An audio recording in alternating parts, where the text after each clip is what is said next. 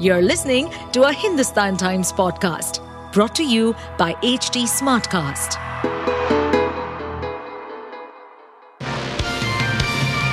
Hello, these are the top news for the day. At least 10 people have been killed in shootings in Lewiston, Maine, and the death toll is expected to rise, to law enforcement officials told the Associated Press. The officials said multiple people had also been wounded. Investigators were still processing the crime scenes and working to gather evidence. Police were searching for the man who opened fire Wednesday at two locations in the Maine town. The officials were not authorized to publicly discuss details of the ongoing investigation and spoke to AP on condition of anonymity. Maine State Police ordered residents in the state's second largest city to shelter in place Wednesday night because of an active shooter situation in multiple locations. Lewiston police said in a Facebook post that they were dealing with an active shooter incident at Schemengees Bar and Grill and Spare Time Recreation, a bowling alley. Please stay off the roads to allow emergency responders access to the hospitals, police said.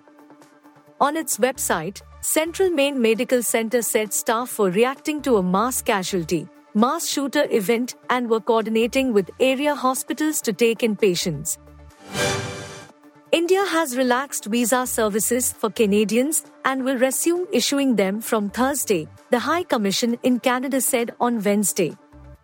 The resumption of services comes over a month after they were indefinitely suspended on 21 September. Even though India's High Commissioner to Ottawa Sanjay Kumar Verma said the situation is still not ideal to conduct normal diplomatic and consular functions by all Indian diplomats and consular officials. In a release issued on Wednesday morning, India's High Commission in Ottawa stated that the services will resume for entry, business, medical, and conference visas. Four of the eight visa categories were covered in the announcement. Categories omitted were tourist, employment, student, and film. The release said the decision was taken after a considered review of the security situation that takes into account some recent Canadian measures in this regard. It had also said the missions had earlier been constrained to suspended visa services temporarily because of safety and security considerations. Israel on Wednesday asked India to designate Hamas as a terrorist entity like many other countries have done even as it hailed New Delhi's solid support to its operations against the outfit.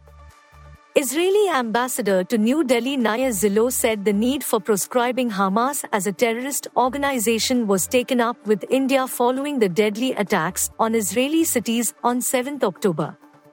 At the same time, he said the matter was taken up earlier as well.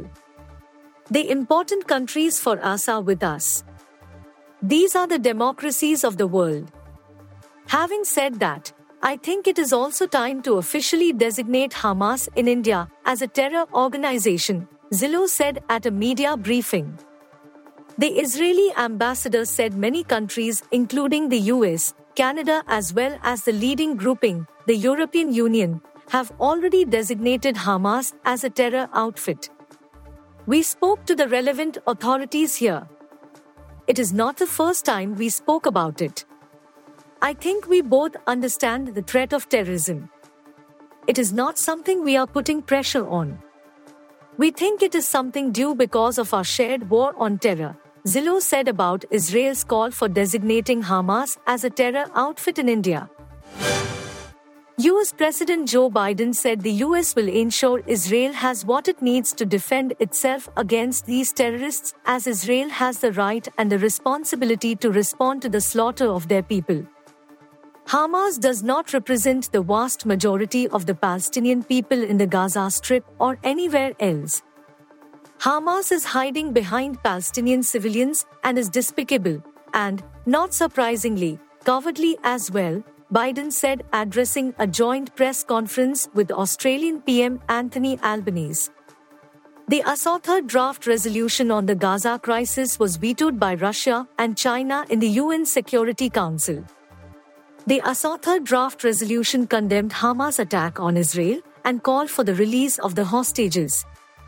The resolution did not call for a ceasefire and recognized the rights of both countries to defend themselves. Russia, China, UAE voted against the resolution. To counter the US authored draft, Russia put forward its proposal calling for an immediate, durable, and fully respected humanitarian ceasefire. The US and the UK vetoed the Russian draft, and eventually both resolutions were rejected. The Lok Sabha Ethics Committee will hold its first meeting today in connection with the cash for question allegations brought against Trinamool MP Mahua Moitra. The committee has called BJP MP Nishikant Dubey and advocate Jay Anand Dehadrai to record their statement regarding the allegations they levelled against Mahua Moitra. Oral evidence of Sri Jay Anand Dehadrai, advocate in respect of complaint dated 15 October 2023 given by Dr. Nishikant Dubey, MP against SMT, Mahua Moitra, MP for alleged direct involvement in cash for query in Parliament. Oral evidence of Dr. Nishikant Dubey, MP, in respect of complaint dated 15 October 2023 given by him against Mahua Moitra, MP for alleged direct involvement in cash for query in Parliament, the panel scheduled for Thursday said. Lok Sabha Ethics Committee came into force in 2015 with a mandate to oversee the moral and ethical conduct of the MPs. It is a permanent part of the Lok Sabha with a term period of one year. Currently, the Lok Sabha Ethics Committee is headed by BJP's Vinod Kumar Sonkar.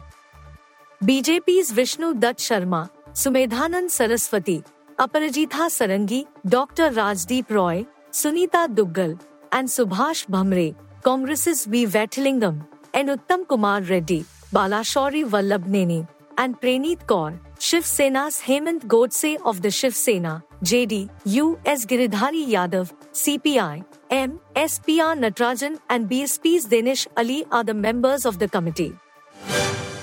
You were listening to the HT Daily News Wrap, a beta production brought to you by HT Smartcast. Please give us feedback on Instagram, Twitter, and Facebook at HT Smartcast or via email to podcasts at hindustantimes.com. Until next time. To stay updated on this podcast, follow us at HT Smartcast on all the major social media platforms. To listen to more such podcasts, log on to www.htsmartcast.com.